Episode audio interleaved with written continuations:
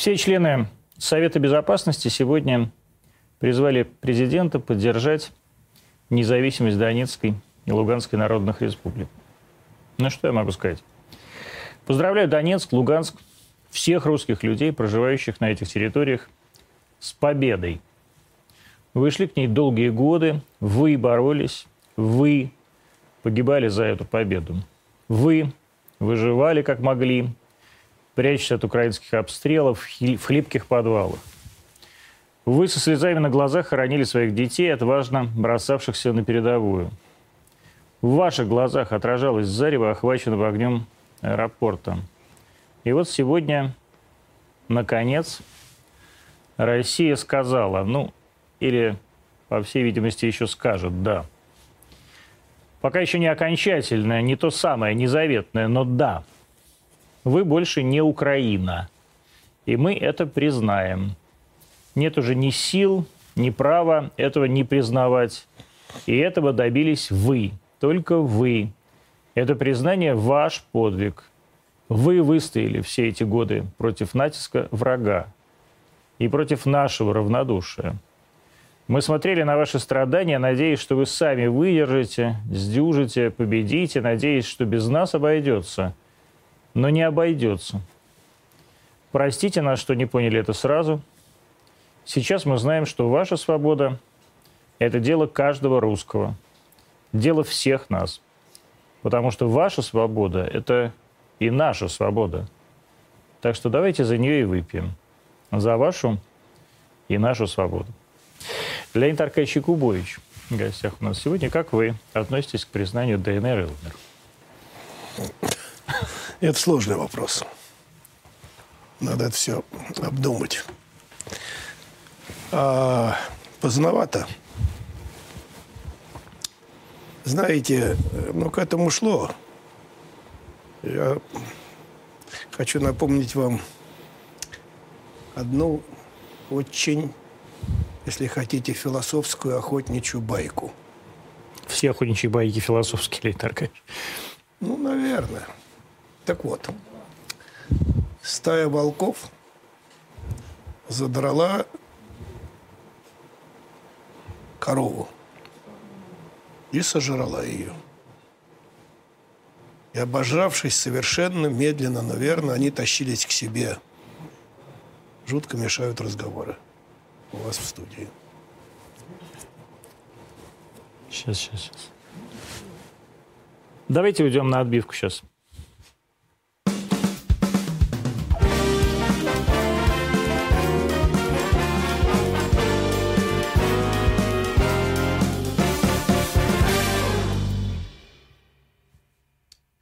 Так вот, и они поволоклись к себе именно так, к себе в логово.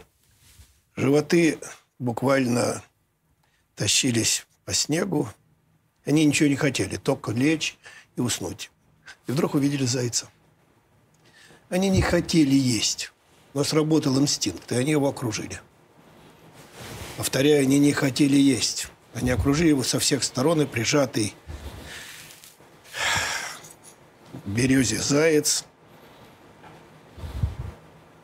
замирая от ужаса, глядел на вот это все, сужаясь и сужаясь, круг все сужался, сужался, сужался. Да. И когда он сузился окончательно, вперед ступил в божак, и заяц от ужаса откусил ему нос. Это к тому, что в безвыходном положении может произойти все, что угодно.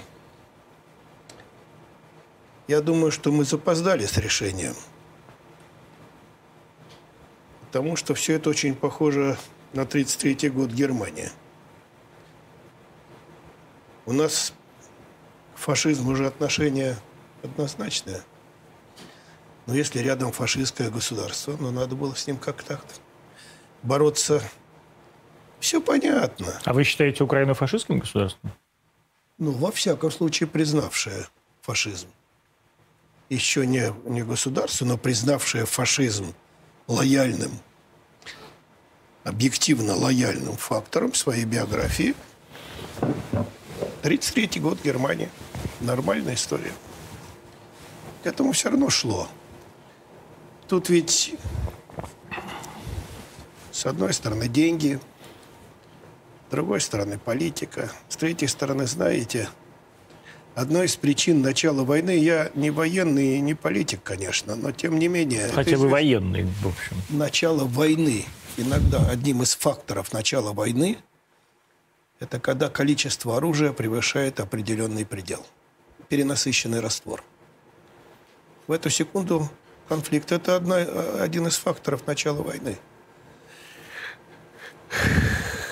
Самое ведь страшное то, что ну, можно договариваться с людьми, по крайней мере, соображающими, что победителей не будет. Но, судя по всему, во всяком случае, судя по тому, что нас пишут, вся эта арава с той стороны в любую секунду могла развернуть и бахнуть по нашей территории. Все равно война. Вы Локально. верите в, укра... в украинское наступление? Я на... не сказал наступление. Нет. Ну а что значит бахнуть? Просто развернут пушку или что-нибудь в этом роде и шаданут по территории. Им же все равно. Я сейчас говорю не о, не о регулярных войсках. Это же известная история. Второй вопрос. Будет ли там конфликт вооруженных сил? Может быть, это будет ЧВК или еще что-нибудь в этом роде. Но этот нарыв вскрылся бы когда-нибудь, только поздно. Поздно. Можно же было предвосхитить события. Как-то уже начинает утомлять, что мы все время оправдываемся. Все время. Ну, собака лает, ветер носит. Что там написал Шпигель или там Вашингтон-Пост? Министерство иностранных дел опровергает сообщение. Да что, что вы, ребята? Зачем вы? Причем это все много лет. И мы старательно все чего-то опровергали, опровергали.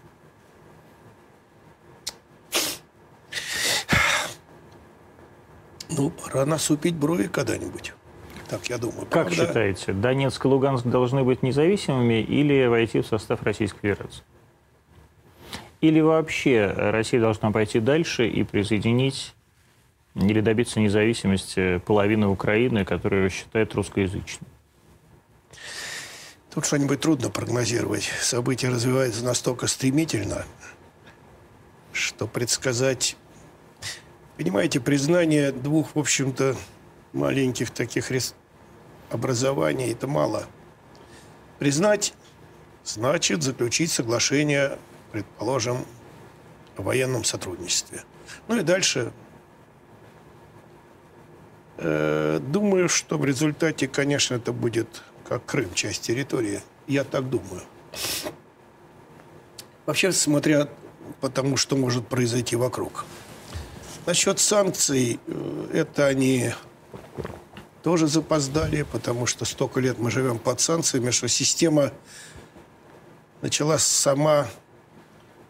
себя,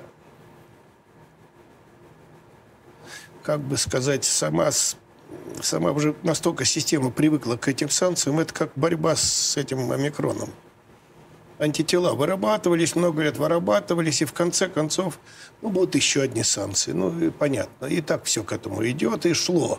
И, по всей вероятности, система каким-то образом себя сработает.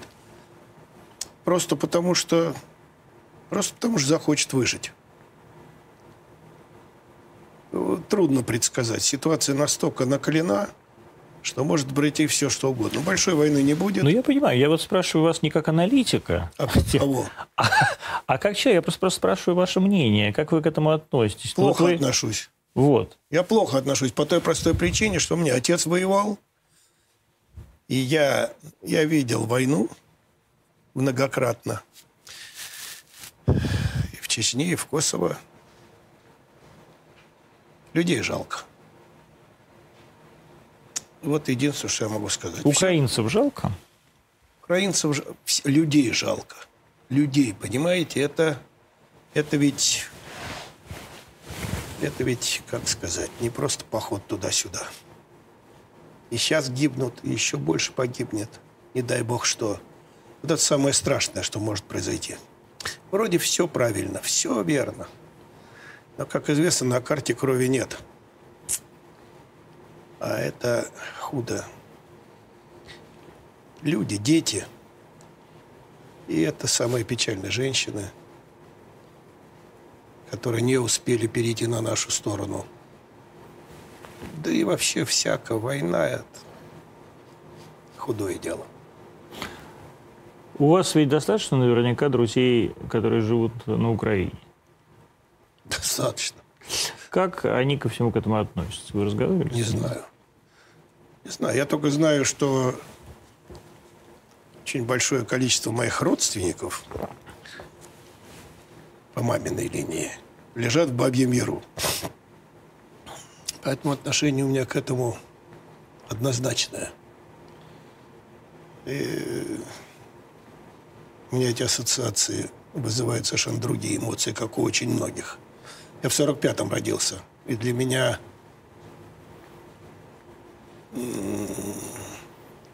все эти вскинутые руки, у меня комок к горлу подступает. И сильно хочется,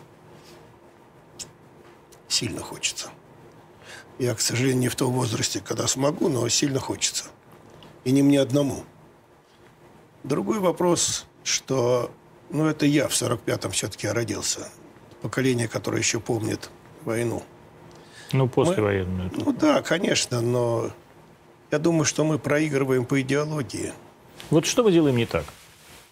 Я сказал, мы проигрываем по идеологии. Вот что мы в идеологии делаем не так? Ничего не делаем. Просто ничего. Можно как угодно относиться к тому, что происходило при советской власти, но я был воспитан на том, что называется патриотизм. Ведь только на этом выиграли войну. Это понятно. И сорок первый, сорок пятый. Знаете, я вам хочу сказать, насколько я знаю, по словам отца, немцы проиграли психологически, знаете, когда? Не в сорок третьем? Нет. Когда Москву не взяли? Нет. А когда? В сорок первом, в конце сорок первого года. И знаете почему? Когда наши стали освобождать эти деревушки, и когда они увидели, что там творили эти нелюди, понимаете? Тут у комиссаров, у, у политработников, как рассказывал отец, было только одно – удержать. Просто удержать. Отсюда, не дай бог, приказы потом пошли, что не трогать пленных. Там, но разор... просто пусть ярость благородная. Вот с этого момента. Потому что есть что-то, что выходит за рамки человеческой вообще логики, человеческого существа. Так даже звери себя не ведут. Вам кажется, что украинцы вели себя так же? Я не сказал, что они вели себя так же. Я говорю о фашизме. О фашизме. Я ведь, еще раз говорю, я не политик и не военный. Но там, насколько нам пишут и насколько говорят, вовсю цветет фашизм.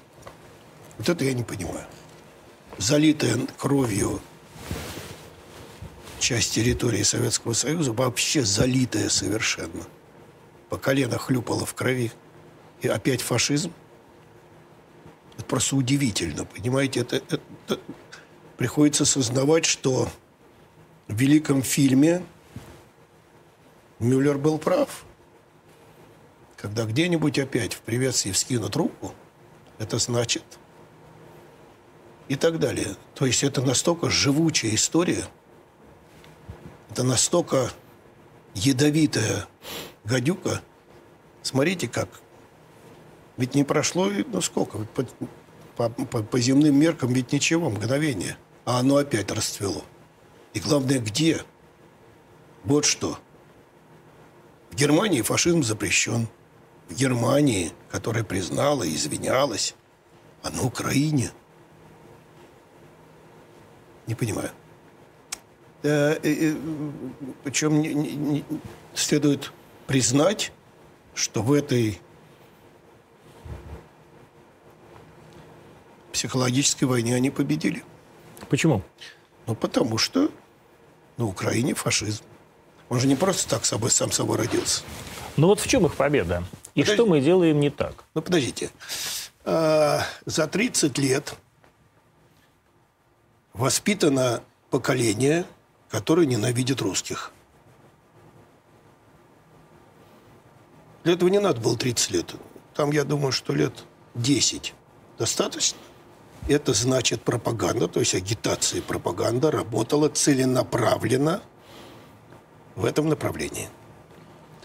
За все это время у нас такой пропаганды или антипропаганды ведь не было. Никакой. Вообще. А да. Все эти многочасовые программы на ну, Первом перестаньте, канале... Перестаньте, перестаньте. Не об этом разговор. Я приведу другой факт. Понимаете, какая штука? А, все понятно. И все мы живем просто в условиях, когда надо бороться за существование. И телевидение, конечно, коммерческое предприятие, но часть этого предприятия должно было государство взять на себя. К примеру, могу вам сказать, что ну, мое поколение вздрагивает, когда в военных фильмах вдруг идет реклама. Понимаешь, бой идет с реки, и это пятое, десятое, и вдруг там... Четыре точки. Э-э- И даже сейчас, вот я сегодня смотрел программу, и как беженцы, несчастные эти, ай-яй-яй, они все, и как мы им это расселяют, и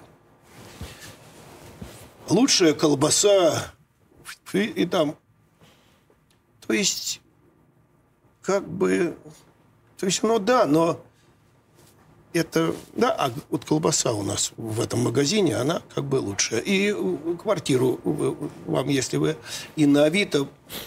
И все это после того, как эти несчастные беженцы, как совместить? Психология же, это же, понимаете, ну я еще могу закрыть на это глаза. А граждане там четырнадцати-пятнадцати лет, ну, потому что это один ряд. Это один ряд, и, и, и то, что происходит там, и это удивительно то, что заседание Совбеза не прерывалось рекламой, что довольно странно. Вы, смотри, вы смотрели это? Смотрел. Смотрел. Я поэтому говорю, это, все же это очень, это, это очень аккуратная, осторожная вещь, называемая психологией. Это же ни одного человека касается. Если кто насчет знает... Есть такая серьезная штука, называется психология толпы. Это надо знать, это надо уметь. С одним человеком трудно разговаривать и убедить его в том, в своей правоте. А то, что называется... Ленин, правда, называл массы. Довольно странное название, ибо масса – это мера инертности тела. Но психология толпы – термин. И серьезный термин. Большая наука. Я не убежден в том, что мы так планомерно и аккуратно с этим обращаемся. Вот если, так сказать, отвлечься от того, что у нас везде рекламные точки, тут, надо сказать, программа «Поле чудес» много сделала для того, чтобы все было на телевидении рекламой, и в этом нет вашей вины. В этом есть исключительно... Вы только не путайте развлекательную да, программу. Понятно, но э, вещание... Вы же, вы же правильно сказали, что подросток в данном случае или вообще человек не различает. И в данном случае уже и рынок не видит разницы. Развлекательная программа, информационная программа. Это просто общий поток вещаний.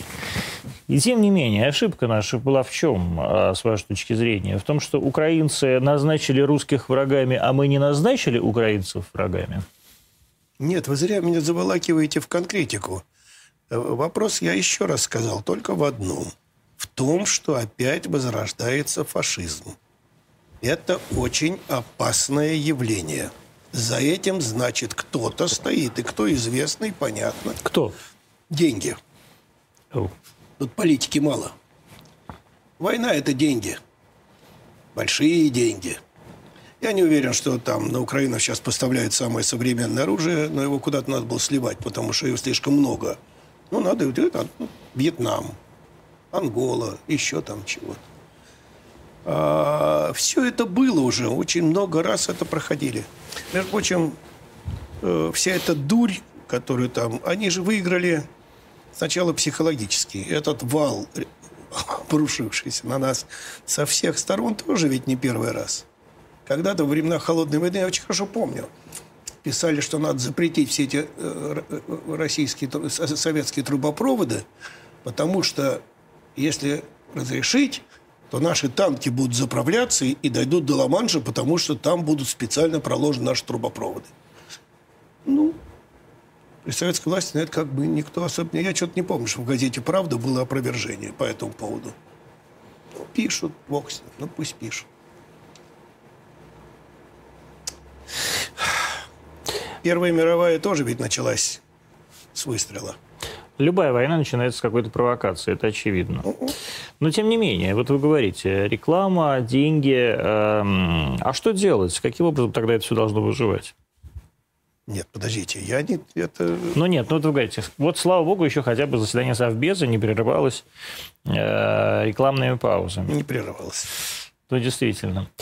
А, но тем не менее, вот, как, как телевидению выживать без рекламы?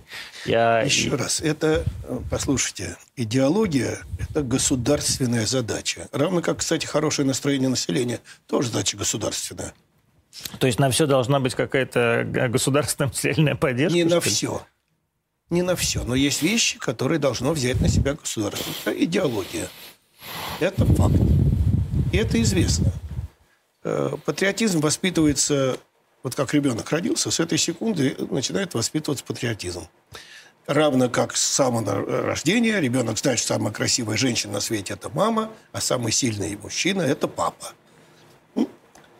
Это точно. Но потом, смотрите, как развивается патриотизм. Значит, когда я выхожу из своей квартиры, то лучше моей семьи, моего дома нету. Как только я выхожу во свой двор, лучше моего дома нет вообще. Я помню, как мы дрались за этот дом у себя во дворе. И лучше моей школы нет, к примеру. И лучше моего института нет и так далее. И, и вы правда так бы... думали, что лучше вашего института и вашей школы нет? Конечно, я на этом был воспитан. Даже когда вас выгнали из школы? Меня не... Нет, меня выгнали и правильно сделали. Потому что я выгнался из школы, извините. Я удрал просто из школы. Я опоздал чуть не на месяц. Так и как... вы э, в, то же, в то же время считали свою школу лучшей? Я все равно до сих пор считаю, что она лучшая. Просто лучше. Я много раз об этом говорил. Даже когда я учился в вечерней школе, ну, как сказать, и там работяги сидели. Вот это я помню. Меня зовут рабочий класс. Лучше. Лучше. Совершенно определенно. Ни, ни, ни капельки в этом не, не усомнюсь никогда. Я много раз говорил, что пример тому, как нас учили, это знают все. Ну, предположим, там. Ну, то есть патриотизм не предусматривает какой-то объективного взгляда на мир, по вашему мнению? Патриотизм – субъективная вещь. Так. Он, правда, складывается в объективное, когда все. Все не могут быть патриотами, так не бывает. Все – это слишком большое число. Но большинство – да, конечно. Обязательно. И я, несмотря на то, что... Я прекрасно все понимал. У нас семья была вполне разумная. Все прекрасно понимали, что происходит. Но я помню, как был первый студенческий строительный отряд в ГДР. Мы жили в городе Липпендорф и строили ТЭЦ. В четыре тридцать утра, по-моему, вставали. Где-то в пять утра начиналась смена. Жили мы в лагере, где были освобожденные... Что называется, как у нас на химию. Эсэсовцы. Бараки стояли. И один барак был наш. И каждое утро в четыре тридцать утра мы вставали на линейке. Поднимали маленький флаг Советского Союза. Красный. Из всех бараков у нас летели бутылки, банки и все остальное прочее. Мы стояли каменно. Да ладно. Каменно стояли. Я никогда в жизни не испытывал такого чувства. Нас было немного. По-моему, человек двенадцать или пятнадцать. Но такое ощущение я испытывал редко в жизни. А немецкие, немец... ГДРовская полиция никак к этому не относилась? Видите, мы работали среди граждан, у которых были ремни, так если было написано «Год Митунс». Что было? «Год Митунс». А, «Год Митунс». Да. Вот. Бригадиром у нас был человек, который... нам рассказывал, как он под Харьковом и всяко разно. А потом мы оказались у него дома, потому что, ну, просто потому что работали хорошо. Он был бригадиром, и мы как дома. Пиво, естественно, этот сырой фарш, вкусный, кстати, ящик водки. Мы молодые совсем пацаны, ну что это? И этот здоровяк, еще там трое было. довольно быстро стали высказываться.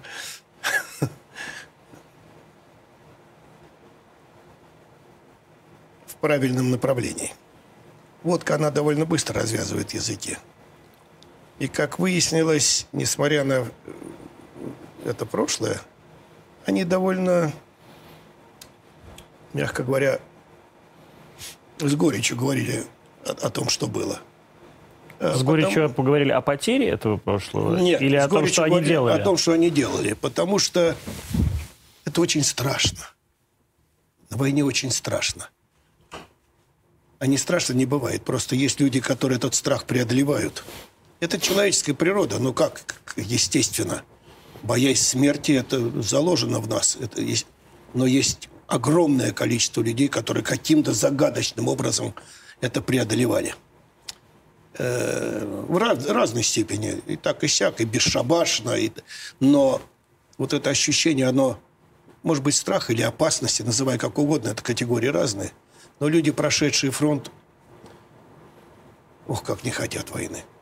Ну хорошо, вот патриотизм. А что Россия должна все-таки сделать, как вам кажется, опять же, чтобы э, русский человек был патриотом? Знаете, есть такое слово «воспитание». Ну вот что в нем не так? Ничего.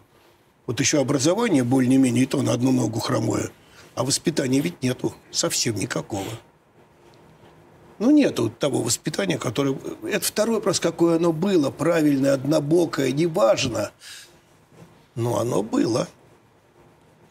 И сейчас долго об этом можно говорить. Что делать? Хвататься за голову и думать, что делать. Понимаете, дело ведь не в игре зорниться совсем.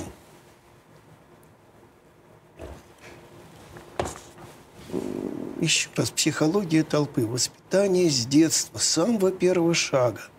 Надо понимать, ты живешь в стране, которая тебя кормит, которая тебя вырастила. И при случае эту страну придется защищать. Вы согласны с утверждением, что Россия окружена врагами? Согласен. Ну, недоброжелателями. Так. Снивелируем понятие. Но... Когда вы с этим ощущением стали согласны? Со школы. Да ладно. Серьезно. И у вас не было вот этого периода очаров... очарованности перестройкой девяностыми? Нет. Нет. Нет. И чем дальше от этой перестройки, тем больше убеждаюсь в том, что это, по моему разумению, предательство. Что именно? Предательство страны. Перестройка предательства? Это не перестройка, это дурь. Это дурь, потому что Михаил Сергеевич вообще мало чего соображал в этом деле. Как, кстати, к сожалению, достаточно многие наши управители, начиная с Никиты Сергеевича, у нас вообще какая-то странная конституция. Но я не очень могу себе представить, например, что президент Америки... подарит штат Техас, например, в Мексике. Вот так он решит. Нет, президент Америки в свое время отобрал штат Техас в Мексике, как я, мы помним. Да, я, ну, отобрал. Ну, прям совсем отобрал. Я, я понимаю, но для того, чтобы это отобрать, совсем отобрать, но все-таки существует Конгресс, там еще чего-то. А тут единоличное решение. Что-то как-то здесь не так. Что-то не, не очень так. Не может так уж сильно... Настроение, как вы имеете в виду Крым, Украина? Mm-hmm. Да, там было решение президиума Верховного Совета. Я вас умоляю, ну, ну давайте же, мы же взрослые люди. Ну, да. Никита Сергеевич решил э, в приватной беседе. Причем... Но это, тогда же никто не относился к Украине как, как к независимому Но государству. При этом было время, когда, когда еще Кучма был, можно было спокойно выкупить этот Крым. Да можно было и даром взять этот Крым, конечно, когда Крым в девяностом году проголосовал Абсолютно. за свою независимость на первом референдуме. Я про это и говорю, чуть опаздываем. Просто это, тогда этот Крым надо было на что-то содержать.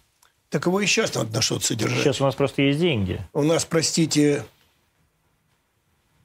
не очень много их, чтобы содержать Крым. Там ведь особенно не разгуляешься, санкции же.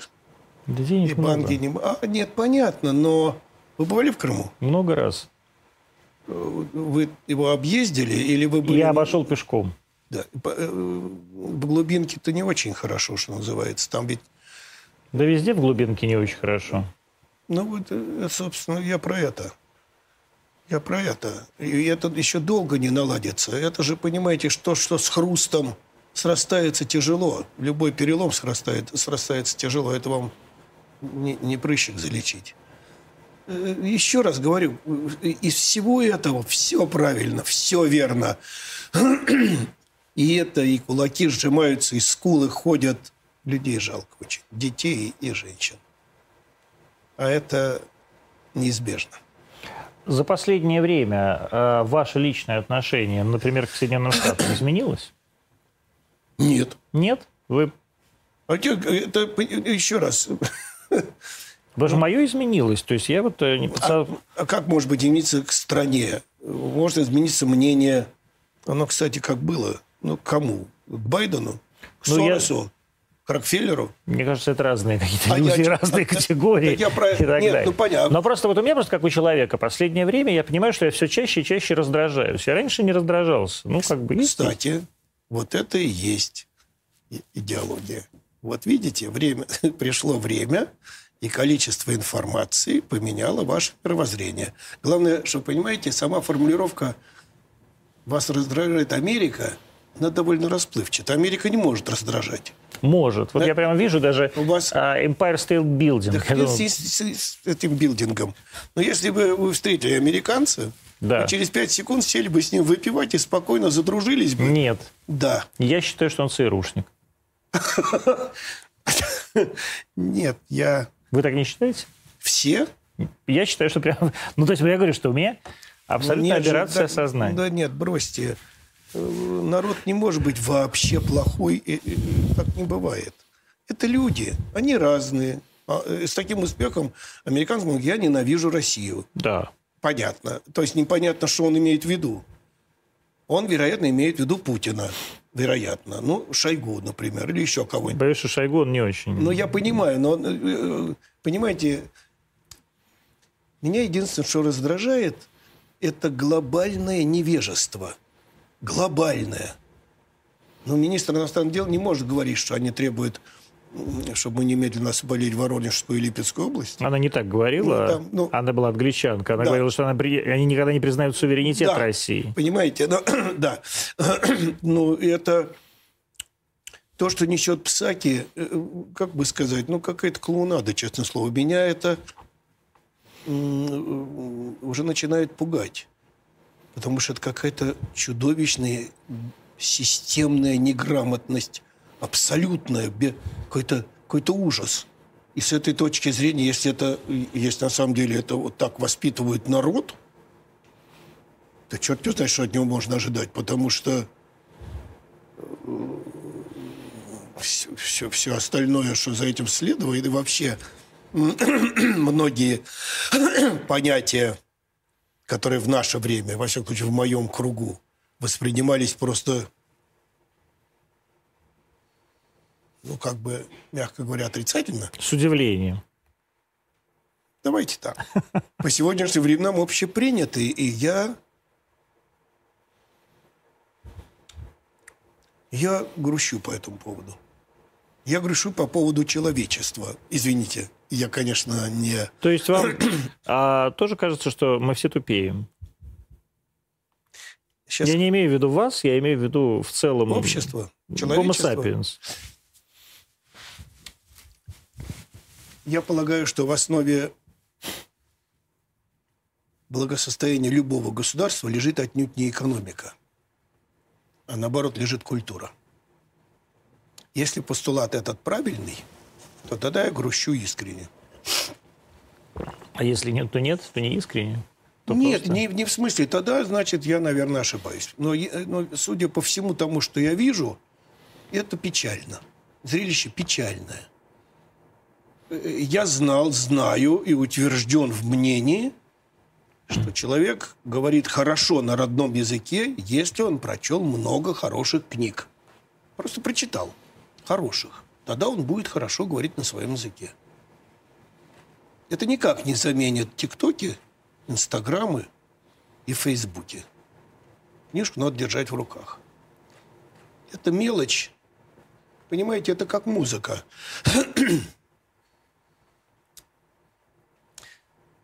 Нельзя сказать, как музыка воспитывает. Что это значит? Это то и значит. Музыка воспитывает вкус. Вкус к прекрасному.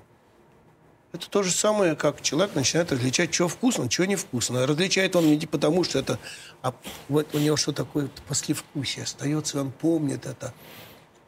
И это постепенно приводит его к мысли, что это хорошо. И красивый дом – это хорошо. А когда дом просто дом, это нехорошо. Потому что ребенок должен видеть все красивое. Он, когда маленький, первое, что он делает, он тянется к чему-то яркому. Вот игрушечки яркие, красивые, значит. И должен он видеть всегда красивые дома, не те, которые сейчас, а красивые. Он должен видеть такие дома, как строили раньше. Кремль он должен видеть. Церковь он должен видеть, потому что это все красиво. Знаете, что поразительно, по другую сторону того, что я говорю, из функционального, из самого функционального, самое красивое, знаете чего? Оружие. Некрасивого оружия, как известно, не бывает. Некрасивое оружие не будет стрелять. Нет некрасивого оружия. Любое можете взять в руки, оно притягивает, потому что красиво. Да. А? У меня вот как никогда не... Да, это правда. На самом деле так, некрасивого оружия нет. Равно как, знаете, Туполев Андрей Николаевич, а я его видел два раза в жизни, я работал на Западе, я видел Андрея Николаевича Туполева. Это известный факт. Он шел вдоль ряда машины, сказал, вот этот самолет будет летать, а это нет. Почему? Это красиво, а это некрасивый. Красота, как известно, страшная сила. И это надо знать. И красота воспитывает. И мы же понимаем, что все равно ТикТоки и Ютубы победят книги. К сожалению. Это означает ли это, что вместе с книгами умрет мир красоты и человечество изменится? Нет. Нет. Тогда умрет человечество. Знаете, один мудрец... Я очень люблю ковыряться во всяких таких штуках. Сказал замечательную фразу, которая должна поставить башку на место очень многим. Вот если, например, исчезнут черви, то, наверное, за этим, ну что, собственно, наверное, исчезнут птицы. Ну, например, если исчезнут, например, трава, то, наверное, исчезнут коровы. А если исчезнут птицы, наверное... Тоже что-нибудь произойдет с, с, с этими растениями, потому что их сожрут тогда муравьи какие-нибудь еще. И так можно цепочек брать бесконечно. Интересно, что если исчезнет человечество, то земля расцветет пышным цветом. Думаете? Конечно. Вот исчезнет человек, ничего не изменится, кроме того, что станет лучше. Если это... Ну, то есть, в принципе, это значит, что тиктоки с ютубами на пользу? Нет, тиктоки с ютубами, к сожалению, человечество не уничтожит. Нет? Нет, снивелирует, конечно. Хотелось бы, конечно, но увы. Хотя нет, такой силы у них нет, но они превратят это человечество во что-то совсем другое. Ну во что? Вот во что? Чем... Нет, нет, нет, нет, мне очень трудно об этом говорить. Ну что ж трудно, да, что вам так прямо? Почему? Потому что не хочу, я лучше я помру до этого. Ну, может, вы и помрете до этого, но, да? Как бы, но это, тем не менее, не э, избавляет вас от необходимости, например, на одном канале общения с Даней Милохиным. Как бы сказать, мне не очень хочется общаться с Даней Милохиным. Почему? Вы тридцать лет общаетесь с, Дани, с Данями Милохинами. Нет, неправда это. А с кем вы общаетесь? Нет, я вот как раз, вот извините, я общаюсь с людьми, они мне симпатичны. А Даня Милохин не человек? Нет, нет, нет, это совсем другая категория. Я не хочу в это углубляться, но есть люди, которые мне симпатичны, есть люди, которые, мягко говоря, не очень. Ну и все. Люди, которые... Удивительно, тридцать один год. Я за тридцать один год ни разу не встречал на программе человека, который был бы мне резко антипатичен. А ведь я практически до передачи с ними не вижусь. Три минуты... До я вхожу, здороваюсь, и начинается программа. Там импровизация сплошная, они же глаза в глаза. За тридцать один год не было ни одного человека, который был бы, повторяю мне, резко антипатичен. Может, вы просто не успеваете это понять? Успеваю, успеваю. Три часа, за три часа э, этого... Э, Ада? Ну, не очень легкого времяпрепровождения вполне достаточно для того, чтобы понять, кто рядом с тобой стоит. Это еще надо каким-то загадочным образом встать с ними на одну доску и перестать играть ведущего, который работает на телевидении, в отличие от них. А как? Как-то как-то заставил себя. Иначе а вот... не будет ничего. Ну, а в чем, в чем вот эта граница между ведущим не могу, и неведущим? Не могу вам этого объяснить. Я вторичен. Так я для себя это решил, потому что они главные. Из них состоит передача, а не из меня вовсе. Поэтому на монтаже старательно меня убирают как можно больше, оставляя их. Другой вопрос, что я теперь думаю, что надо бы вести какую-нибудь... Что-то придумывать надо с, с этой передачей. Ну, не хочу про это говорить. тридцать один год достаточно. Но вам же наверняка много раз хотелось уйти. Нет. Нет? Никогда, ни разу. Почему? А потому что это профессионально. Меня могут... это. Ну, это же тяжело. Артист театра. тридцать один год. Заниматься а? одним и тем же. Да. А летать, пилота спросить, не доедает ему? Да, я думаю, уверен, артист, который примерно десять лет играет один, одну и ту же роль в одном и том же спектакле. Светлана Немоляева играла Бланш Дюбуа, по-моему, сорок лет. Ну и как? Бедная. Ну и что ж это такое? Ужасно. А что она не бросила? Я не знаю, я а... задал этот вопрос столько раз. Ну, это профессия. В момент камера, мотор, с этой секунды я получаю удовольствие. Да? Да. И как только это кончается... Я выключаюсь сразу, и мне уже не хочется совсем. Чем телек так притягивает? Это не телек. Никакого. А что? Ну, вот вы говорите, включается, включается мотор, и я не, не, не, сразу это, начинаю это получать удовольствие. Это работа. Какое отношение к телевидению это имеет? Если бы это было, что мясокомбинат, вы получали такое бы? Конечно. Ну, ладно. Ну, подождите, я работал же, я работал токарем, я работал слесарем. Но тридцать один год вы работаете на «Поле чудес». И что? Ну, и, параллельно, и, простите, и мы сейчас говорим про «Поле стоп, чудес». Минуточку. Это маленький кусочек моей жизни. У меня вышла третья книжка. Сейчас будет четвертая. Я играю в театре. И будет сейчас еще большая роль, дай бог, получится. У меня несколько киносценариев. Это «Поле чудес» маленький кусочек моей жизни. В конце концов, я пилот и до сих пор да. держусь. Но вы так, для себя все-таки это хобби. Все, чем я занимаюсь в жизни, так Бог сложил, это хобби. Это удивительно, но это правда.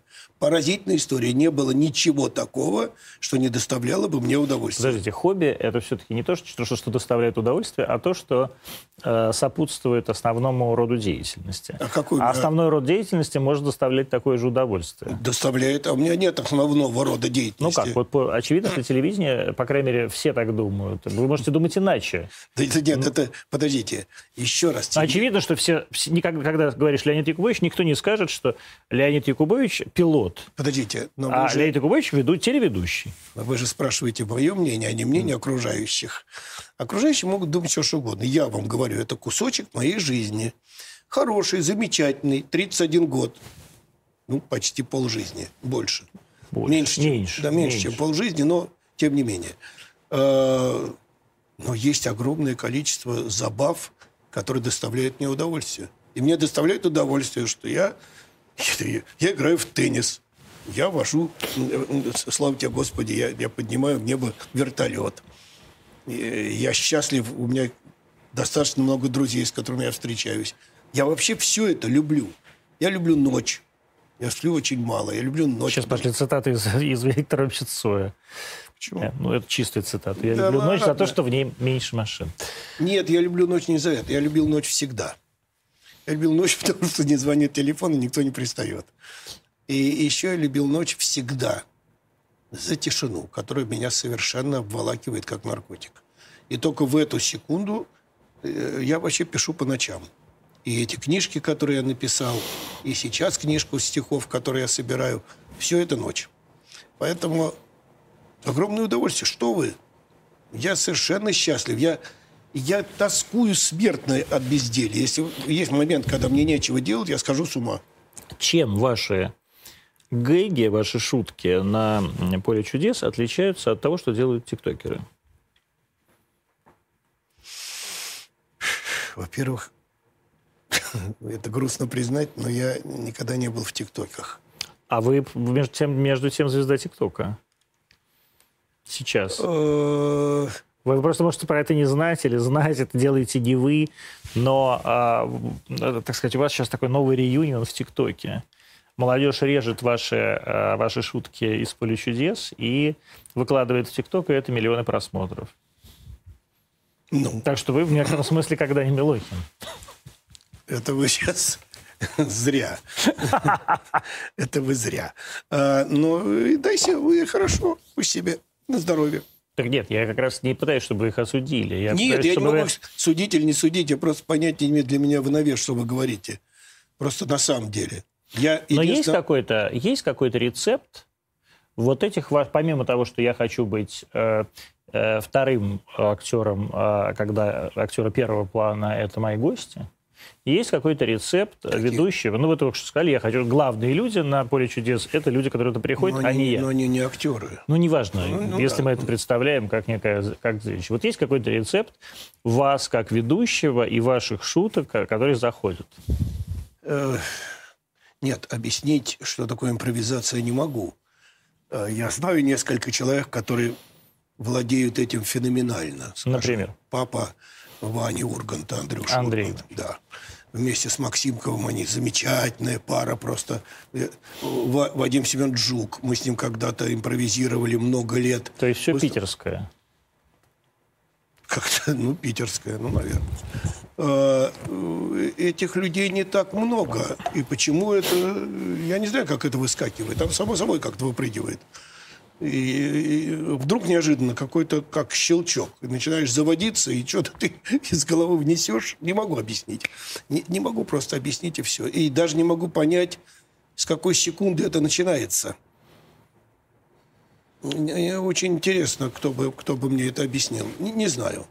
Не знаю. Это то же самое, как спросить композитора, как он, у него рождается мелодия. Я думаю, многие, многие композиторы охотно... рецепты отдадут, продадут. Нет, не продадут, если Нет? это композиторы, а, а не эти. Просто... А вы считаете, это не технология, это всегда Нет. дар? Нет, думаю, что в некотором смысле да.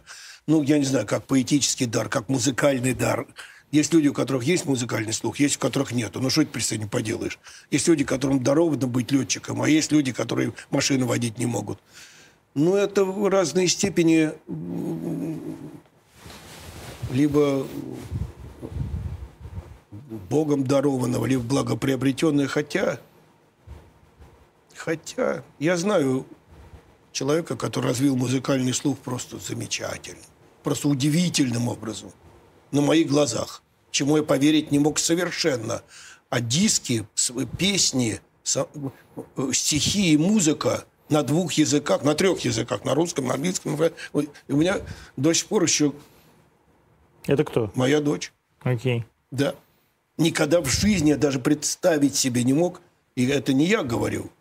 Это люди говорят. Я милому моему там, Стасу Намину отправил. Он сказал, очень хорошо. Стас похвалил для меня. Это большая категория. Очень. И, как сказать, многие, кто слушает, для меня это просто поразительно. У меня ничего подобного даже близко нет. А в кого, в чего, у ее матери тоже. Просто, то есть развивается? Да, она сама пошла, она занимается, ей это доставляет удовольствие, и все. И это... Но вот сейчас такие есть школы стендаперов, там учат стендап-комедии. Это же тоже вот про то, что чему-то можно все научить. Зависит от того, кто учит. Ну, допустим, будет, неважно, будут учить там отцы-основатели Comedy Club. Нет, нет, важно. Потому ну вот что... я вам говорю, допустим. Нет, не допустим, потому что все, не что все, все эти стендапы, которые... Понимаете, я знаю человека, который начал общаться с залом легко и свободно. Это Мишенька Задорнов. Мишка пришел и стал разговаривать с залом. Чего вообще до него, я не знаю, кто это был или не было, но он все разговаривал. Он ведь не всегда остроумен, но всегда на грани этого. И его и слушали, воспринимали. Слава богу, знакомые были, светлая память, триста лет. Но и, и я не всегда согласен с тем, что он нес там со сцены. Но это всегда привлекало полные залы. Мне, мне не очень нравится то, что происходит с юмором сегодня. А что есть происходит с юмором? Есть некоторые сегодня? Вещи, которые мы не позволяли себе даже, оставаясь наедине, говорить. Ну, как-то не принято. Ну, как-то... А не вот, то, что просто мог... меняется представление о приличном с годами. Да, очевидно, всем... что то, что делали, делаете вы, было неприлично в середине я, девятнадцатого я века. Я не знаю, но я все-таки стараюсь как бы держать себя в форме, в, в рамках. А, я вам скажу, ну, ведь посреди всего этого, чего мне не нравится, есть вещи, которые мне нравятся. Например, там, я много раз это говорил, не скрываю, Саша, уральские пельмени. Нравится? Нравится. Они Чем? не всегда смешные, но они всегда веселые. Есть планка ниже, которой они никогда не опускаются. И они весело занимаются любимым делом. И зал это принимает немедленно. Надо посмотреть на лица сидящих в зале. А почему? А... Вот чем уральские пельмени? Не могу вам объяснить. Ну, как не, не можете? Настроением. Настроением, еще раз говорю, веселостью своей. Желанием держаться в тонусе и никогда не опускаться ниже определенном уровне. В этой связи, например... Ну вот этот сказать... уровень, это что такое? Где он, этот уровень? Ну ладно, мы, мы же интеллигентные люди. Я, я нет. Вещь... Мы бы не стали разговаривать с вами, если бы я вдруг какую-то секунду понял, что вы живете где-то ниже плинтуса. Я вам скажу, вот категория, скажем, Макс Галкин. Да. Замечательный. Великий. За... Ну хорошо. Замечательный. Это... Замечательный. Просто я уже в том поколении, где слово «великий» употребляют по любому поводу. Великий – это Жванецкий. А Борис э, Сергеевич Брунов, например, великий. Ой, Боря Брунов. Да, конечно. Нет, вы, вы просто не знаете Бориса Сергеевича, потому что м, такого... Ну, так как вы, я, безусловно, не был знаком с... Такого застольного человека, такого, такого держателя стола, ну, еще надо было поискать. Это просто, это феерически. Я мог бы рассказать про него массу историй. Борис Сергеевич, ой, очарование. Они все тогда категория, вообще говоря, ведь только у нас существовала эстрада. Больше ее нигде не было. Только в Советском Союзе была эстрада. И понятие конферансье, это очень, это профессия, будь здоров. О, какие были люди. Это умение не столько держать зал и готовить э, публику к, к, к следующему выступлению, сколько э, находиться здесь, потому что, не дай бог, что-нибудь произойдет, и ты обязан держать эту паузу минуту, две, час. Ну, давайте вернемся к Галкину, вот который невеликий. Нет, вот. Галкин замечательный, да. э, искрометный, но... Но... Он очень точно знает грань, ниже которой опускаться нельзя. И мне, мне это импонирует. А я знаю человека, который легко и, и, и, держит зал, судя по всему, я так думаю. Это Ваня Ургант. Я же его помню, как он родился. Но при этом вы считаете, что м, папа его более, да, талантливый? Но я с папой больше знаком. Вам не кажется, что просто вам, вам, вас как бы в свое поколение? Ничего немножко... подобного. Да не, простите, я, я объект... в некотором смысле я стараюсь быть объективным. Я Потому же что вижу... я-то считаю, что Иван Андреевич круче, чем, чем папа. Но вы не знали папу. Ну, же я не, знаю, не знал папу. Папа, во-первых, еще жив, слава богу. Во-вторых, образно... Да, но вы не знали этой пары. Я-то их видел на сцене, Ургант и Максимков, когда зал помирал от хохота вообще, от, от, от, этого, от, от этих импровизаций. Я ведь э, э, Ивана выделил вот почему. Я вот вижу сейчас рекламу, где он снимается. Тончайшая работа. Он, конечно, актер, безусловно. И он в этом смысле... Знаете, я когда-то очень лихо разграничил вот какое понятие. Ведь научить ремеслу можно любого. Абсолютно любого человека можно научить ремеслу. Даже тупого, совершенно бездарного. Научить его ремеслу любому, какое угодно. Но ремеслу можно любого. Потом дистанция в жизнь, в конце конторы... Можно сказать, что ты овладел профессией. И потом тонюсенькая бумажечка папиросная в тысячу раз тоньше, чем самая тонкая папиросная бумажка, которая отличает, отделяет профессию от искусства. И вот это перешагнуть. Перешагнул Иван Андреевич или нет? Ну, еще рано об этом говорить. Думаю, что нет. Рано? Он, он профессионал. Он Пока профессионал для того, чтобы... Еще раз, есть момент сравнения. Сейчас объясню, какой. Я, может быть, там лихо махну, но тем не менее. Махайте. Существует Махайте. огромное количество композиторов. Вряд ли кто-нибудь меня упрекнет. Их очень много, бесконечно талантливых. Конечно. Но существует Моцарт. Про которого огромное количество современников считали, стоп, что Стоп, стоп, он... про современников это отдельный разговор. Огромное количество великих поэтов, но существует Пушкин. Хотите... А Бродский считал, что Пушкин хуже Братинского. Я понимаю, мы но я сейчас, мы сейчас... Я не ведь... Кто-то как так считает, я говорю сейчас про абсолют. А я говорю о том, что абсолютно Есть... нет. Хорошо, по-другому. Согласитесь, что огромное количество по-современному юмористов... Да. Очень хороших, и, и, и, просто замечательно. Но есть Жванецкий. И никто не обижается. Я не согласен с этим. Это второй вопрос. Я же не говорю, что я не, вас не пытаюсь убедить. Вот. Я совершенно с этим не согласен. Я... Более того, я уверен, что большинство людей так не думает. Нет, большинство Потому людей... что Михаил, Миха... Миха... Михаил Михайлович как раз был не для большинства. А Высоцкий? Высоцкий для большинства. Значит, все-таки существует что-то для большинства? А, конечно, но... Обратите но внимание, что такого, подождите, на такого, как Высоцкий, ведь его не с чем сравнивать. Например, читать стихи очень трудно его. И как Хотя бы... они очень хорошие. Это второй вопрос. Отдельно его стихи, отдельно три аккорда, а все вместе совершенно потрясающая, многолетняя, какая-то обволакивающая история. Просто, ну как, до сих пор и, как бы, у меня в машине Высоцкий... Ну, это неудивительно. Это... Даже у меня машина. Ну, как? Ну, ведь э, каким, каким образом? Это же... Вряд ли его кто-нибудь этому учил. И вряд ли он этому учился когда-нибудь. С чего это началось? С Нинки? Я помню. Очень хорошо помню, с чего это началось. С чего? С Нинки, с этой. Сегодня я с большой охотой распоряжусь своей субботой. Кстати, я его в эту секунду видел. Я еще был мал. Но я, мы были в гостях, куда вы он пришел. Вы на семь лет младше, да? А? На семь лет вы младше Высоцкого. тридцать восьмого года. Ну, я знаю. Просто я... Отец с матерью привели меня uh-huh. в компанию, где он был. Вот он. Uh-huh. Это я очень хорошо помню, эту Нинку. Но ведь никто же не, и предположить не мог. Ну, его никто этому... Ну, что это такое? Давайте вернемся к юмору. Давайте. Вот э, современный юмор. И аншлаг-аншлаг современный юмор. И Comedy Club современный юмор. Не устраивает юмор. меня. Ни то, ни другое? Не устраивает. Почему?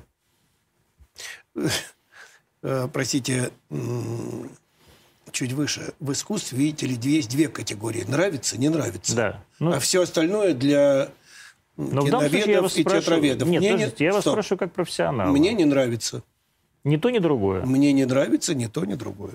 Но все же вы можете объяснить, почему? Вот Нет, есть... не могу. Почему? Мне... Мне не нравится. Что-то... Что-то не то, да? Нет, я сейчас скажу вам. Еще раз, я ведь не зря выделил, там, например, Галкина или Урганта. Вот это мне нравится. А все остальное мне не нравится. Мне не нравится... Мне не нравится... Мне... способ изложения материала. Мне не нравится юмор. Не Давайте я так, вот я так переформулирую. Давайте. Вам бывает смешно, когда выступают Петросян или, например, Харламов? Очень редко. Ну, То так, есть бывает? Ну, Потому что мне нет. Не, не смешно, я могу оценить. Не бывает. Не бывает. Раньше Женечка шутил тоньше.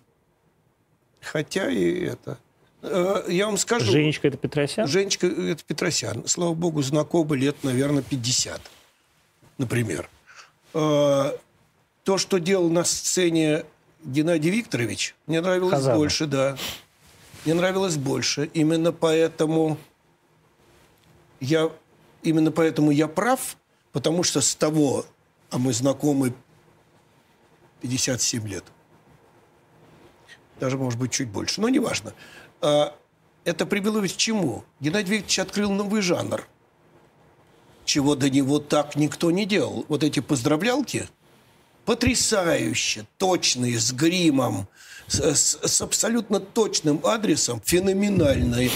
Это просто в некотором смысле маленькое, но открытие. Это открытие, конечно. он к этому шел. Это же не само собой родилось от этого кулинарного техникума. Можно проследить. А я тому свидетель. Он же по крупицам себя собирал, Геннадий Викторович. Какой-то глупость какая-то, какой-то, но это же невозможно было пережить. Это по ночам триста восемьдесят четыре звонка. Скажи, а вот это, если я так скажу, я... а если так, а в четыре утра, слушай, ты был прав, а вот и так далее. И это могло продолжаться месяцами, годами. То есть он вскрывал мозг. Он работал. Текст вот такой. Но я, вот посмотрите, Геннадий Викторович ухитряется держать паузу, ну, практически на грани дозволенного. И он делает это лихо. Я почему его беру? Потому, просто потому, что это мне нравится. Мне, мне нравится, например, как Толя Трушкин, светлой памяти, и, и Витечка Коклюшкин, светлой памяти. И мне это нравилось. Это была очень... И это же воспринималось не только... А вот почему, интересно, Толя, Витечка, Женечка, но Геннадий Викторович? Потому что с Геннашечкой Хазановым... Как-то с детства мы так друг друга называем. Uh-huh. Я ему говорю, Геннадий Викторович. Uh-huh. А он вам... Нет, он мне говорит, Леха. Uh-huh. И Володька Винокур, ведь это же удивительный дар человеческий. Это же ему сколько же надо и сколько же дано человеку. Он великолепный слух, поет. Он же в театре оперетта работал. Все ли мне нравится в том, что делает Володька? Нет, не очень. Не очень, но ощущение работы в то, что он, он, как сказать, грубо говоря, он не халтурит, он в полную ногу все время. И я вижу это по капельке пота, по глазам. Мне это нравится. Вам не кажется, что вообще эстрада, вот уж, коль вы заговорили об эстраде, как об отдельном, уже нет. об отдельном русском понятии, ну пусть ее нет, но тем не менее отголоски ее остались, ну. а, она... Она идет за народом, а не народ за ней. И э, то, что вы называете ниже плинтуса, это народ становится ниже плинтуса. Ну вот взять, например, Аллу Борисовну Пугачеву, начинавшую с Цветаева и закончившую вот э, тем, чем она закончила. Вы... Посягнул на святое. Ну, позволяете себе. Давайте-ка будем объективны. Давайте. Алла Борисовна... замечательная русская актриса. Она великая певица? В некотором смысле, думаю, что да. Алла Борисовна тоже ведь родила жанр. Она ухитрилась в этих маленьких нескольких куплетиков сыграть роли. Она, сыграть жизнь. Она играла... Играла себе, играла. Вспомните это. «Настоящий полковник» или «Эй, вы там наверху». Да все что это угодно же... можно вспомнить. И, это... при... и, в этом и приезжай смы... хоть на денек, это тоже. Они... И в этом смысле, в отличие от очень многих, она, конечно, актриса. Замечательная актриса. Я бы поберег слово «великое» для чего-нибудь другого. Я не могу так сказать. Это только время оценит. Но я могу сказать «замечательная», да. А... Ну-ка попробуем ее с кем-нибудь сравнить. Даже по, если хотите, по отношению к ней зрителя. А я поэтому сравниваю ее не с коллегами, а с русским народом. Русский народ ее очень хорошо воспринимает. Правильно. Я вот, так, вот и вы слышите, что как бы она шла за этим русским народом, нет, в дом... и эстрада шла за русским нет, народом. Нет, нет, я думаю, что Алла Борисовна была чуть впереди. То есть это она сделала так, что русский народ э, стал глупее. Отчего это вы решили, что русский народ стал глупее? А потому что вот вы вспоминаете... Э, э... Народ не может становиться глупее. Глупее могут становиться только его представители. Так. А народ, весь народ, глупее становиться не может. Ибо народ – это огромное количество разных людей, жизнь которых заставляет делать только одно – выживать. А чтобы выживать... Надо уметь это делать. И каждый по-своему это делать умеет. А раз он умеет это делать и, видимо, делать неплохо, то, следовательно, народ, весь народ глупым быть не может никак. Такого понятия я в истории не сказал. Нет. Я просто сказал, что уровень а, восприятия, нет, восприятия э, э, информации, он немножко упал. Я Нет? думаю, что это, это не касается всего народа вообще. Это касается небольшого... Я думаю, небольшой доли его представителей, э, и с течением времени все это схлынет, потому что ситуация тупиком. Мы все это проходили. Когда? Много лет назад и мы проходили все этих э, э, с хохолками граждан.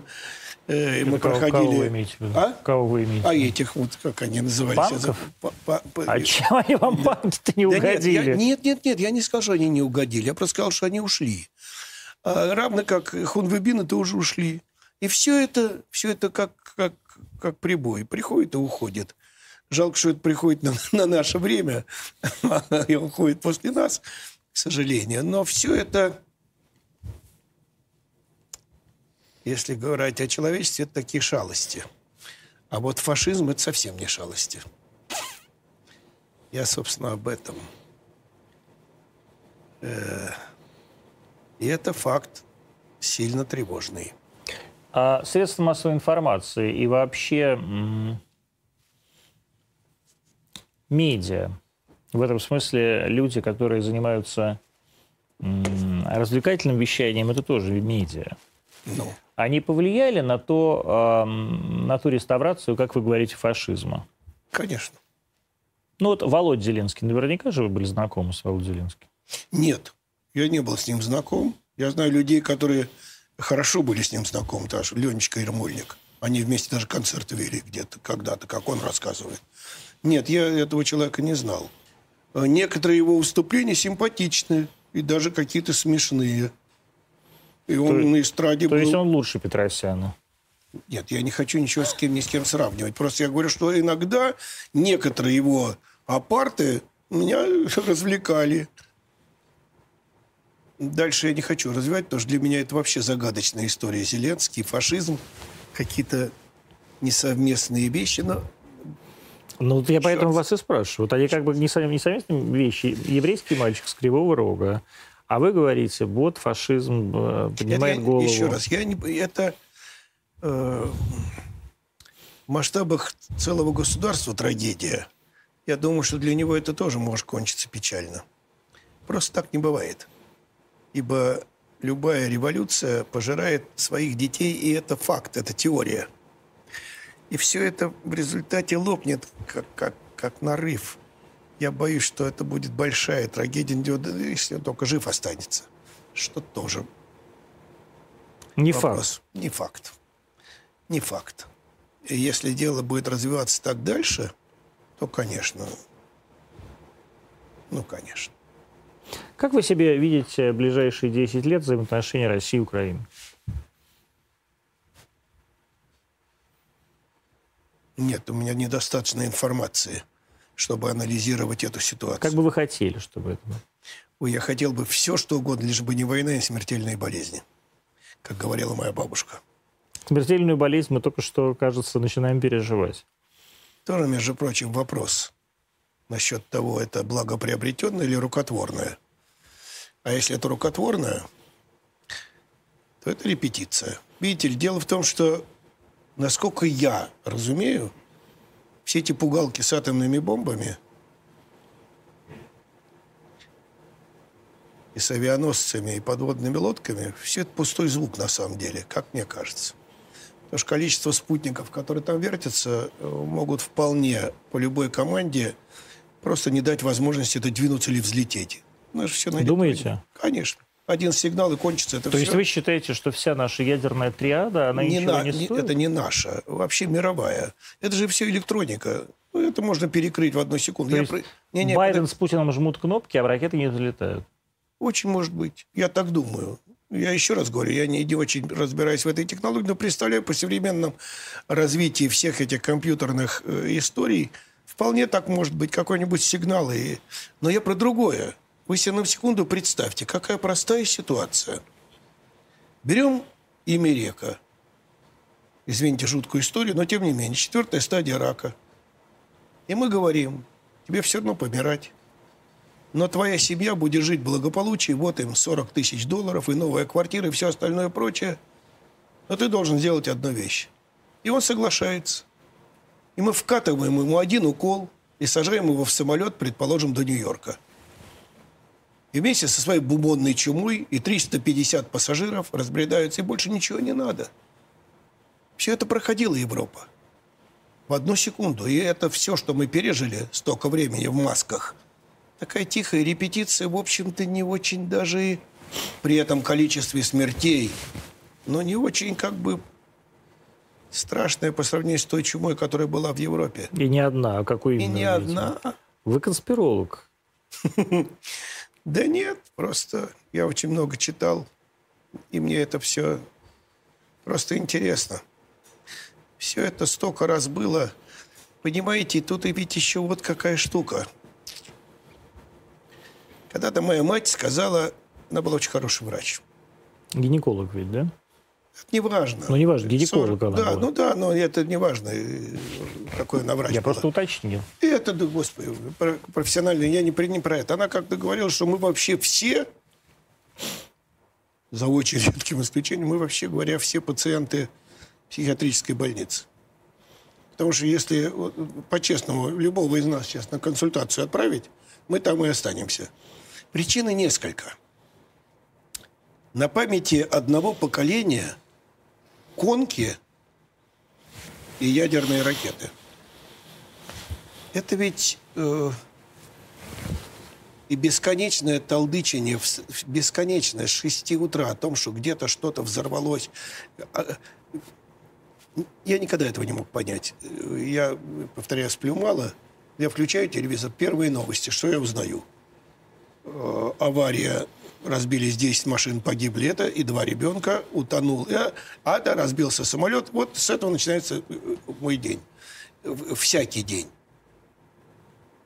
Эта негативная информация накапливается не у меня ведь одного, это же целая страна живет, и поколение. Она копится, копится. А теперь возьмем по-другому. Петр Алексеевич. Первый? Угу. Бороды там, долой это, ай-яй-яй, утро стрелецкой казни.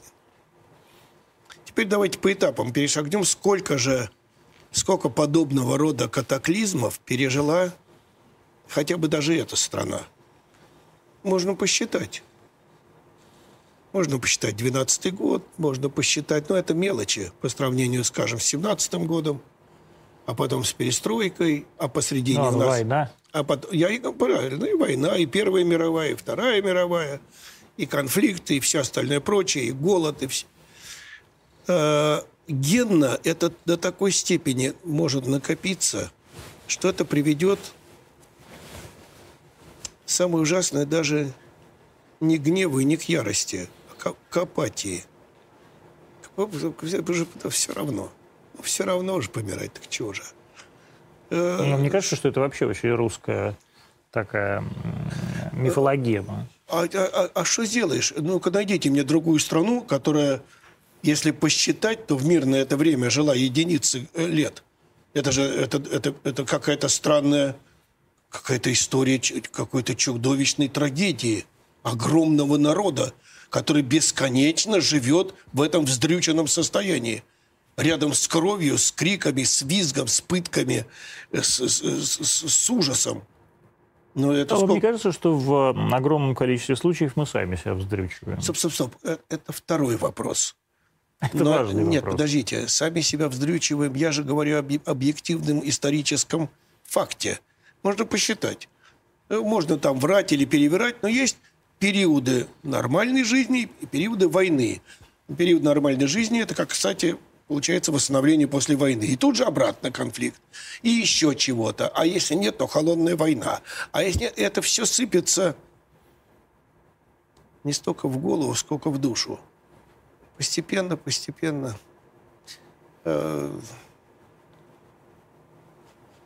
нехорошо. Нехорошо в абсолютном смысле этого слова. Это вообще это, это, это плохо. Это плохо для любого народа. Для любого. Может быть, из-за этого... Может быть, из-за этого и произошло то, что в девяностом году произошло. Это апатия. Никто же не встал, хотя все были за сохранение Советского Союза. По-моему, семьдесят девять процентов проголосовало. Даже больше восьмидесяти процентов. Ну, например. Да. Но никто при этом не поднялся с криком «Бонзай, мы сейчас их всех...» и, и, и это нет. Ну и хорошо, но будет другая... А вы как себя чувствовали, когда в... я... было принято решение о Беловежской пуще? Дело в том, что я был занят. Я... Я сейчас, я что-то писал, я где-то выступал. То есть вам тоже было все равно? В общем, да. Я прозевал этот момент, скажу честно. Мы где-то в гастролях были, или что-то в этом роде. Я сейчас... Что же такого с вами стало, что вдруг вам стало не все равно? Может, накопилось. Ну, понимаете, это не все равно тоже... Как сказать? Оно замешано еще на той грусти, что я ничего сделать-то уже и не могу. Понимаете, когда я болтался там, скажем, по первой или второй компании, там, среди ребят, еще что-то, еще что-то мог. Я Вы еще... имели в виду Чечню? Да. Я еще, я там, это, понятно, но я, мне что-то все еще, я понимал, что я что-то могу, могу, могу. Потом это могу, могу, ну, естественно, что уходить. У меня в следующем году семьдесят семь. То есть я все равно могу, но уже не так. Могу, как хотелось. Ну, пока уже семьдесят пять. Нет, уже семьдесят семь будет. Нет, ну вы сорок пятого года рождения, еще, по-моему, будет семьдесят шесть. семьдесят шесть же вам не было еще. семьдесят шесть мне уже было. Было уже, господи. Да. Вот, видите. Теперь будет семьдесят семь. Но при этом все нормально. Держимся. Ну, выдержим, а, как а... считаете? Нет. Видите, дело вот в чем. Я думаю, что эта теория... в некотором смысле верна. Народ победить нельзя. Это теория, правда. До тех пор, пока существует в живых хотя бы один представитель этого народа, жди беды. Отомстит. Или надо всех убить абсолютно, всех до одного, и кончить с этим. Вы сейчас про хохлов? Нет, я вообще, в принципе, я говорю про теорию. Равно как если, например, солдат не вступил на, на, на, на территорию, никакая бомбежка, это все... Это до тех пор, пока нога солдата не вступила на вражескую территорию, она считается воевной. Но с другой стороны, понимаете, все как-то очень странно. И слово честь, храбрость, военные. Как легко воевать, тюкая бомбами с недосягаемой высоты, скажем, по Югославии. Какая прелесть. Такая война себе. Чудо прилетели, отбомбили. Замечательно. Когда-то во время войны до определенного периода, правда, но ни мы, ни немцы ведь в парашютистов не стреляли. не стреляли. До поры до времени, правда. Потом стреляли. Немцы уж точно стреляли. А ведь да до, поры... стреляли, а да. до поры до времени не стреляли. То есть были еще какие-то правила? Конечно. Ну, хотя Привычки. Бы чести. Это большое слово. Что Я... случилось? Куда доделось? Воспитание. То есть ТикТок все ушло? Воспитание. Воспитание. То, чему сейчас учат, начиная с первого класса школы. Э-э- только не хватайте меня за руки, но тем не я менее... Я не буду. Это но вообще да, сейчас ковид, да, я боюсь за руки. Нет, я, я привитый я тоже. Много раз, поэтому... Но тем не менее...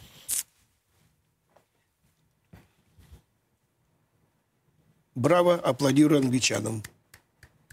Браво. Браво. Как это случилось, что международный язык английский? Браво ведь? Потому... Не, не какой-нибудь другой. Может быть, просто потому, что одна треть планеты была Британской империей? Очень может быть. Очень может быть. Очень может быть. Но тем не менее. Но тем не менее. Ведь другое худо. У нас ведь... Очень смешно. Все начинают говорить по-английски. Очень смешно. Окей. Да? И это how are you? Вот это вы слышите, это, конечно, и надписи английские. Иногда меня это раздражает. Но я живу в русском государстве. Я при всем этом, я все прекрасно понимаю, что надо учить язык. Потому что это момент общения. Но иногда... Э, Подбешивает. Э, немножко меня это царапает, потому что... Не потому, что это плохой язык, но просто потому, что могу, великий и могучий, куда-то он уходит и уходит. Я хожу заниматься в замечательный фитнес-клуб. Это во всех клубах. В какой? Я, ну, он там рядом с, с домом, у меня есть фитнес, я с него хожу, занимаюсь. Но дело не в этом. Я, я никогда за много лет Я ни разу не слышал там чего-нибудь, какой-нибудь русской песни. Я иногда обращаю на это внимание, иногда мне это, как бы сказать, это меня. Я еще раз говорю, но я, я наверное, я это...